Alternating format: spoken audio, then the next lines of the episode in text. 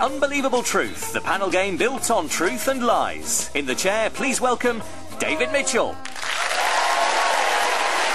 Hello and welcome to The Unbelievable Truth. Many of the things that we all believe to be true are in fact false. That eating turkey makes you sleepy, for example. In fact, what tires you out at Christmas is two hours of trying to smile politely through your grandmother's casual racism. Another urban myth is that alligators live in the sewers beneath New York City. This is obviously untrue, as they wouldn't stand a chance against the adolescent turtle mutants and their incomparable training in the Japanese martial arts. Here to mix fantastic truth with barefaced lies, please welcome the unbelievable Fred Macaulay, the implausible Will Self, the far-fetched Jack Dee, and the highly unlikely Jeremy Hardy. What happens is this. Each panelist will present a short lecture that should be entirely false, save for five pieces of true information which they should attempt to smuggle past their opponents. Points are scored by truths that go unnoticed, while other panelists can win points if they spot a truth or lose points if they mistake a truth for a lie. We'll begin with Fred Macaulay. Fred used to be an accountant in Scotland. He was known for his tight control of finances and his scrupulous counting of every last penny. And he was also an accountant. Your subject, Fred, is the brain, the centre of the nervous system in all vertebrate and most invertebrate animals. Fingers on buzzers, everyone else. Off you go, Fred. That wonderful organ, the brain, starts working the moment you get up in the morning and doesn't stop till you get into the office. and for those of you who just laughed at that little Robert Frost joke, I can tell you that the brain wave activity in your head, well, It is a Robert Frost joke. It is a Robert Frost joke. Yes, well done. I can tell you if you did laugh at that uh, Robert Frost joke, the brainwave activity in your head is now different from those of you who didn't. If you didn't laugh, your brain is wired differently, or perhaps you're German. Copernicus, Copernicus believed that working on mathematical or verbal puzzles used to enhance brain activity, and he would often leave his astronomy till after he'd done a 16th century version of a crossword in the mornings, whereas musical genius Beethoven simply poured cold water over his head to try to achieve the same kickstart to his day. Well, It's true about Beatty, not Copernicus. it is true about Beethoven. Paul Beatty. Coldwell Beatty, as I don't, Respect for the man Beatty. I don't, I don't know Beethoven as well as you, so I don't. I feel over familiar. We are like Beatty. solid, me and Beatty. He did, yes, he did used to pour cold water over his head, or some people say immerse his head in a bucket of cold water, and some people think that's why he went deaf because he didn't dry his hair properly afterwards. That's uh, only his mum who said that. Yeah. Which was mean of her to taunt him with his affliction. Abusive one. The advantage of being deaf, though, is that taunting isn't very effective on you. Sticks are quite effective. No, I'm not Essentially, his- His mum would moan on about him not drying his hair. So you'll go deaf, you'll go deaf. You go. I'm looking forward to it, mother. After he'd skinned a raccoon for a hat, the North American Davy Crockett used to feed the raw raccoon brain to his dogs, copying a Native American ritual which would give his dogs a better understanding of other wild animals. Jeremy. That's true. Eating brain does give you more understanding of other wild animals. No, I think No. David Crockett believed that. No, he didn't. Did Native Americans believe it? Mm. Don't think so. Is it true? No, No. made it up. Okay. I should also tell you there are some further lies ahead. Mm. when he tried him out, not immediately though, perhaps. when he tried a mouthful himself, he accidentally discovered the vomit centre, that part of the brain which tells you to lean forward and open your mouth just before you throw up. Well, It does. yes, it does. Yeah, well done. Amazing. It, for, for those of you that don't know, if you imagine your brain as Reading city centre, the vomit centre is just where Yates's wine lodge is. the common cartoon of someone having a light bulb over their head when they think of something new or clever isn't so far from the truth, as the brain generates enough electricity to power a 25 watt bulb. Well, That's true. yes, that is true. Well done. I mean, I know it's true because I don't, you know, to save energy and save the planet, I don't have any light bulbs. I just get home and stick a couple of electrodes in, in my skull. And that's how I write at home to the light of my own brain. Mm. It's, it's like, And the better the ideas are, the, the, yeah. the easier it yeah. is to see the page. The easier it is to see the and page. And when you can't see the page at all, doesn't matter because you'd be writing crap by that stage. Thanks to new technology, Equity, the actors' union, weighed the heads of the cast of a West End theatrical production for insurance purposes, and it was found that the actor Brian Blessed's brain was the lightest of the whole cast, and it's thought that he, like others who have small ratio brains, shout as a way of compensating for their small brains. That's true.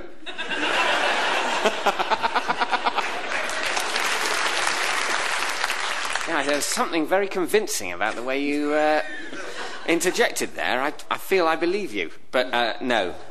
Since turning 35, I've lost my car keys twice, my Cockney accent, and 4 million brain cells.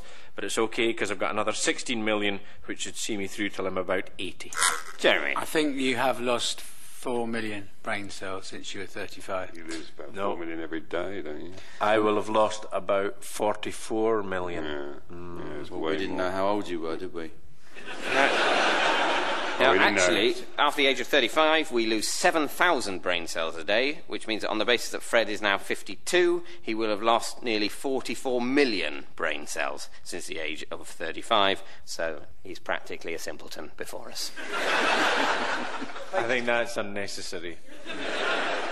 I'm not sure.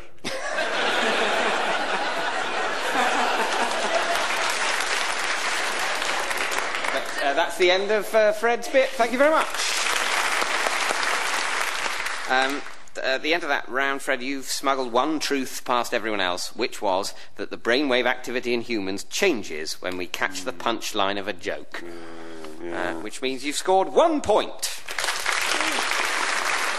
Another little known fact is that a shot of electricity to certain areas of the brain has been proven to revive lost memories, such as the memory of what happened the last time you stuck your finger in an electricity socket. Okay, we turn now to Jack Dee. Jack once fronted a popular advertising campaign for John Smith's beer, after which he was known for a time as the midget with the widget. Could be why he later turned down a campaign for Anchor Butter.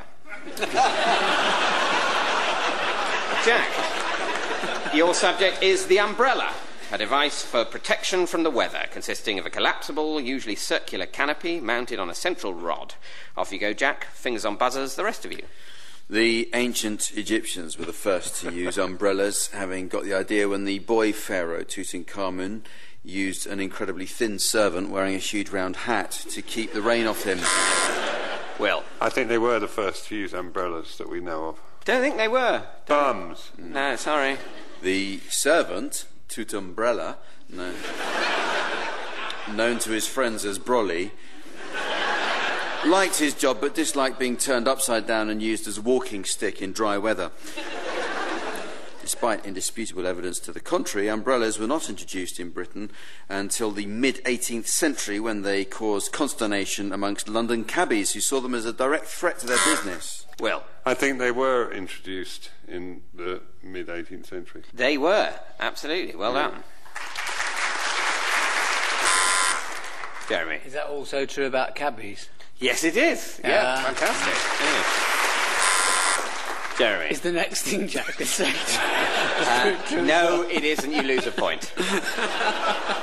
Bad luck there. Um, Oh, that's harsh. that's harsh, isn't it? That's But, like uh, a thought crime, isn't yeah, it? it- That's like a thought crime. You're like some hideous fascist up there, aren't you? yeah. All right. All right. I, I'll take. I won't take away a point for the thought crime. okay. Uh, Thank but yes, it's, uh, they, were, they were introduced in the mid 18th century from Persia by Jonas Hanway, and were called Hanways as a result. Uh, yes, uh, amongst London cabbies who saw them as a direct threat to their business, owing to the fact that umbrellas were happy to go south of the river after six o'clock. By the 19th century in England, anything other than a blue or green umbrella was considered vulgar for a gentleman to be seen with. He should also never open his umbrella in the presence of a lady, as this was thought to be suggestive of phallic growth and could cause her to faint. Well, what kind of Jerry. phallic growth? I mean, the end of your penis doesn't turn into an enormous efflorescence. You speak for yourself. Everyone keeps buzzing, but the first person to buzz was Jeremy. Do you think the phallic growth thing that Will found so laughable was true? Yeah. Well, it isn't. Okay. I withdraw that comment then. No, Too late. no need to withdraw it. It's fine. You know, it's just part of the game. It's all tremendous fun. Jack. Furthermore, he should never carry the brolly under his arm like a rolled up newspaper. Instead, he should stride along with it, gripped firmly around the middle, always with the handle turned toward the ground, the way David does. In the early 60s, the impresario Lew Grade came up with the idea for a character called Steed after seeing a bowler hatted gent fight off two attackers in Savile Row with a pristine umbrella that was, in fact, a sword. Amazingly, just then, a very fast car pulled up and a beautiful woman in a leather catsuit jumped out and karate kicked a third assailant straight through a shop window. When Grade went to ITV to pitch his exciting new programme, he was told that what he in fact had witnessed was the filming of their cult television series, The Avengers. During the Cultural Revolution in China, umbrellas were seen as dangerously intellectual and banned by Mao Zedong. Well, I think that's true. No, no, it's not hmm. true. But I, it seems very plausible, doesn't. Yeah, it? it does, I mean, pretty much everything was too was intellectual banned. at one point. He's kicking himself now if he was still alive. Why didn't I ban them? They were useful. People liked them. Why didn't I ban them? And then they said, don't be too hard on yourself. Millions still died, I know, but I missed a few. Some of them could have got wet before they died. Well, I only say it because it's well known that he banned Pacamax during the Cultural Revolution. Pacamax. Yeah. I think there's more reason for banning Pacamax, though. They're so clammy. Not if you wear clothes as well. That's what they want me to do. Possession of even a small umbrella like the kind you get in cocktails could result in imprisonment, or worse still, being paraded around town on a rainy day with a sound round your neck that read, Look, I am bourgeois pig without umbrella, please laugh at me. In Hibbing, Minnesota, there is an umbrella museum which was once visited by Jimmy Carter. True. Well, no. Oh, it just gets worse. Bob Dylan's from Hibbing, Minnesota, and he loves umbrellas. That's why I And chose also, it. apropos of an earlier remark of yours, Jack, you don't put umbrellas in cocktails, you put parasols in cocktails. All right? No, you put you put very small replicas of parasols. Yeah. If you put a parasol in a cocktail, it would fall over. No, if-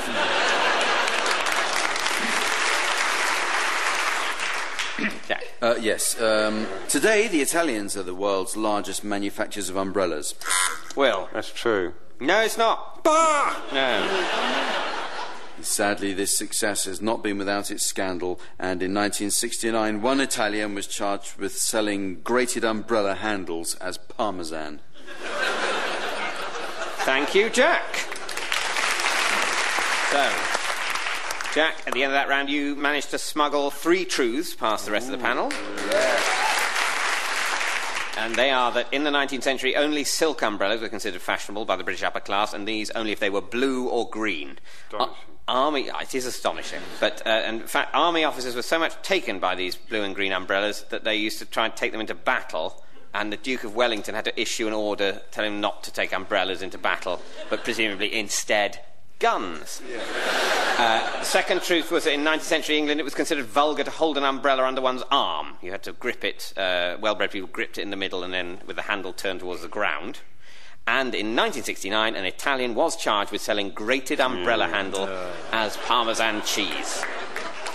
So that means that means Jack, you scored three points. The Chinese were the first people to waterproof umbrellas almost 4,000 years ago. Genius. And yet they missed the knife and fork. right, it's now the turn of Will Self. Your subject, Will, is alcohol, which in beverage form is an intoxicating drink containing ethanol that's typically divided into three classes beers, wines, and spirits. Fingers on buzzer, the rest of you, off you go, Will. Uh, I admire alcohol from afar. A couple of years ago, I was stopped by the police for driving erratically and asked when I last had a drink. I answered October the 25th, 1999. The governor of Moscow in the time of Peter the Great of Russia. Jeremy. I believe that. Yes, that's absolutely true.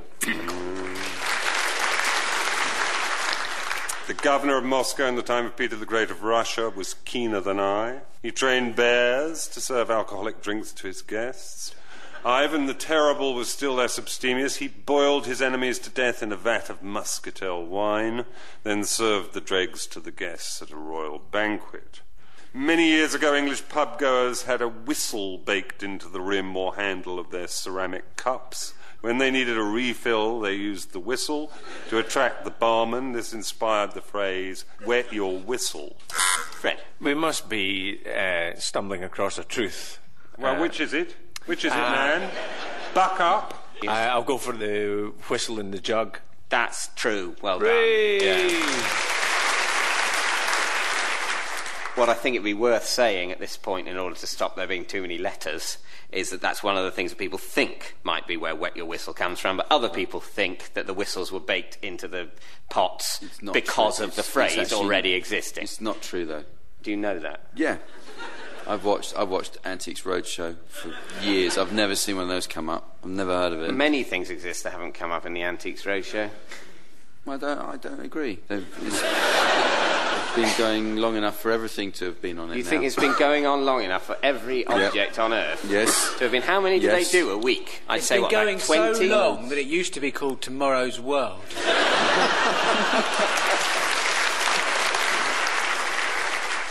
Of all animals, insects have the most insatiable desire for the hard stuff. Studying pissed up ants in 1888, the naturalist John Lubbock noticed that those that had had too much to drink were picked up by nestmates and carried home. Conversely, drunken ants who were strangers were summarily tossed in a ditch. The popular television actor David Jason has a praying mantis called Ethel that he's trained to drink champagne from a tiny replica glass. It was believed that our own planet was the only place in the universe where alcohol naturally occurs until, using mass spectrometry, astronomers established that the rings of Saturn are largely alcoholic, while there is a cloud of alcohol in outer space containing sufficient booze to mix four trillion trillion drinks. It's free for the taking, but it seems unlikely that anyone will ever knock it back, given that the cloud is 10,000 light years away from Earth. Still, that hasn't stopped Alan Beavis of Gateshead, who has built his own space probe in his back garden and who aims to blast off in 2016, together with two of his mates, for the longest booze cruise ever. NASA scientists have examined Mr. Beavis's probe, which is called Hazel Blears 1, and pronounced it surprisingly fit for purpose.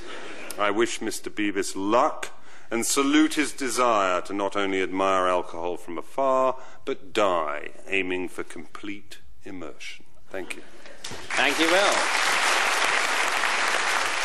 So, Will, you managed also to smuggle three truths past everyone else, which are that the governor of Moscow in the time of Peter the Great uh, did train bears to serve alcoholic drinks to his guests, that uh, studying the experimentally induced intoxicated behavior of ants in 1888, naturalist John Lubbock noticed that the insects that had too much to drink were picked up by nestmates and carried home, while the drunken stranger ants were tossed in a ditch. That's all true.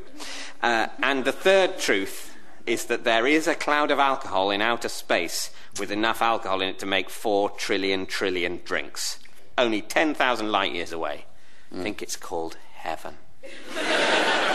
So, Will, that means you've scored three points. The shallow champagne glass is rumoured to have been designed by Napoleon himself, inspired by the shape of Josephine's breasts. Josephine was later replaced in his affections by the woman who gave him the inspiration for the pint glass. It's now the turn of Jeremy Hardy. Jeremy is one of the most famous comedians of the 20th century, known particularly for his long standing double act with British born comic actor Stan Laurel. Thank you, Wikipedia. Your subject, Jeremy, is cheese, a solid food prepared from the pressed curd of milk, usually the milk of cows, buffalo, goats, or sheep, which is often seasoned and aged. Off you go, Jeremy. For gourmets, the king of cheeses is the mini Babybel. It is not only the most delicious, but also the most versatile of cheeses, occasionally taken orally, but more often in suppository form. the other famous cheeses are terracotta, fetid, Yorkshire Grey, M&M, Dolce Vita, Palmolive, and Camelbert Humperdinck. My favourite is Primula cheese spread, which is made by leaving toothpaste in the sun. Jack. I'm, I'm suggesting that Jeremy's favourite cheese is Primula cheese spread. No. Well, of course, you have, you can say that, can't you? Even even if it is, you can still. Yeah. No, but it has to be on a matter of public record. I suppose. But, I mean, you- you don't do a lot of those kind of "What's your favourite cheese?" style interviews that I'm aware of, No, do you? I don't get asked. I'd do them if I was asked. Would you? Yeah. With "What's my cheese?" Would you do "What's my drawing pin"? Would you do that? Um, what's Yeah, your I- drawing pin, yeah. Will, out of interest? Just basic drawing pin, no, Basic- no frills. basic drawing pin. No, I don't like those ones with the little coloured plastic bit on the end for corkboards. I think they suck. Actually, Well, the I ones with the sort of elongated Yeah, no, I really don't like that. Yeah. And what's more, if I had my way, I'd have a pogrom against people who use them and expel them from our country because they're a rot. A lot of people think that. So, fair point. The Dorset cheese Blue Vinny was named after a famous pornographer in Lyme Regis. It is the hardest substance known to man. Jewellers cut diamonds with it, swans use it to break people's arms. On one famous occasion, it was used to replace a defective wheel on a train. And in 2006, three people were slightly hurt when a Blue Vinny hit a car during the traditional cheese rolling festivities at Corfe Castle. Well, It's true. What is? They were hit by a blue Vinny in their car. No, that's not true. Bums. No.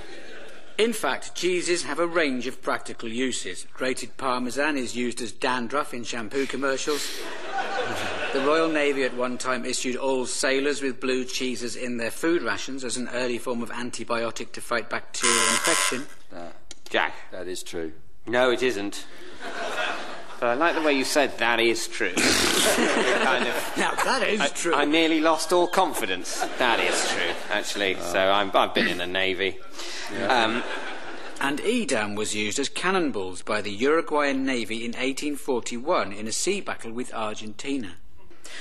And as evidence of how long cheese keeps, in 1956, explorers in the Antarctic found tinned Edam that was still edible and had been left behind. True. Will. That's true. yes, that is true. That is yes, true. well done. um, they found, they found tinned Edam that was still edible and been left behind by Captain Scott in 1912. It's not particularly surprising because that is cheese that is both tinned and frozen.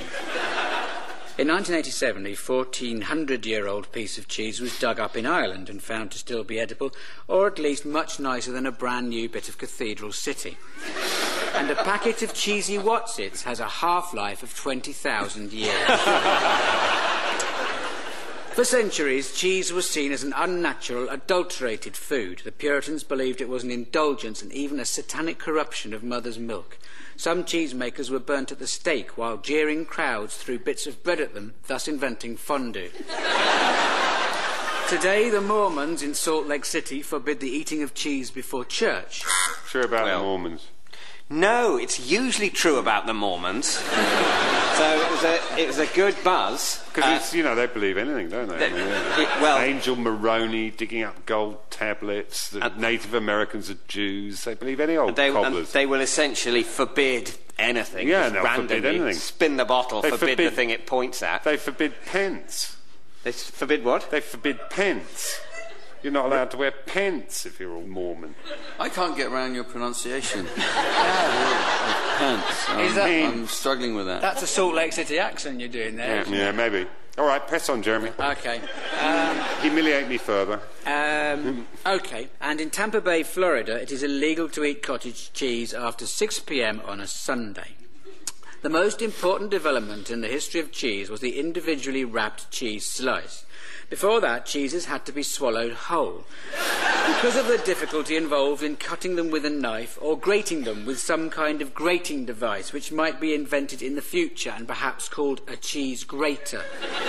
Because of these difficulties, cheese has almost no culinary uses, the exception being cottage cheese, which is fried with onions and baked under a layer of mashed potatoes. Fred. I think it is illegal to eat cheese after 6 p.m. in Tampa Bay. Too bloody late! I finished! Sorry, Jeremy, I'm, I'm just thinking about that. Jeremy, what do you think? Do you think that was too late? when I'm you finished! I got to the I, end! I know, I was, because I was wondering, I was wondering what your opinion I was was, at a- I on was the, a- um, Because what I often do when someone buzzes late is I'll have I'll a oh, think about it and then in maybe I'll go to someone for their opinion. So I was wondering, Jeremy, just don't be honest. What do you think? Do you think he buzzed too late or was it all right when he You buzzed? could go back through it now that I've smuggled No. so many through, randomly pointing out that So- some of so them must be true. So to clarify, I'm in a will cheese think, coma. Just to- I'm in a cheese I've coma. done magnificently Do- well do- do you smuggling think- four past you, and you So- just can't face it, Jock, can you? So With your chippy, fake sense of colonial oppression, despite the fact you were the foot soldiers of the empire. Let it out. Let it out, Jeremy. So on balance, Jeremy, shall I give shall I give Fred the benefit of the doubt there, or do you think he buzzed just a little bit late? Give him a point. No, I, I think he buzzed a little bit late actually, but that's very sporty of you. Sorry, Fred. I think Jeremy was all I for see. giving you the point, No, but I, um, I'm I think he buzzed right, a little no, bit no, late. I, I don't want the point. I think I came in a bit late. Right. You, Just well, my opinion, it's- obviously. It's, it's just lovely when everyone's so sporting like that. Anyway, thank you, Jeremy. So yes, Jeremy, you managed to smuggle four truths past the rest of the panel, and one of them was actually was spotted subsequently by Fred. I don't know if anyone picked up on that, but the consensus was that he'd probably buzzed a little bit late. Um, and uh, that is that you can't eat cottage cheese after 6 p.m. on a Sunday in Tampa Bay, Florida. Obviously, I don't suppose many people are sent to prison for that. The other truths are that in 1987, a 1400 year old lump of still edible cheese was unearthed in Ireland. And someone actually sampled a piece and described the taste as unpleasing, though not revolting, and similar to Wensleydale. And the other truths are that the Uruguayan Navy won a sea battle using Edam cheeses as cannonballs, uh, apparently d- during the Uruguayan Civil War. And uh, the last one being that on one famous occasion, uh, according to Dorset legend, Blue Vinny cheese, which has a, a very tough skin, uh, was used to replace a defective wheel on a train. I have to say, I think your local sort of culinary traditions are revealed as somewhat feeble when the best thing you can say about a local food is that it was once used to repair a train. but that means, uh, Jeremy, you've scored four points. Britain has 700 different types of cheese, and if you include Dairylea triangles, 700. Which brings us to the final scores. In fourth place, with minus one point, we have Fred Macaulay. In third place, with no points, it's Jack Dee. In second place, with one point, it's Jeremy Hardy. And in first place, with an unassailable two points, it's this week's winner, Will Self. That's about it for this week. All that remains is for me to thank our guests. They were all truly unbelievable, and that's the unbelievable truth. Goodbye. The Unbelievable Truth was devised by Jon Naismith and Graham Garden and featured David Mitchell in the chair with panellists Jeremy Hardy, Fred Macaulay, Jack Dee and Will Self. The chairman's script was written by Dan Gaster and the producer was Jon Naismith. It was a random production for BBC Radio 4.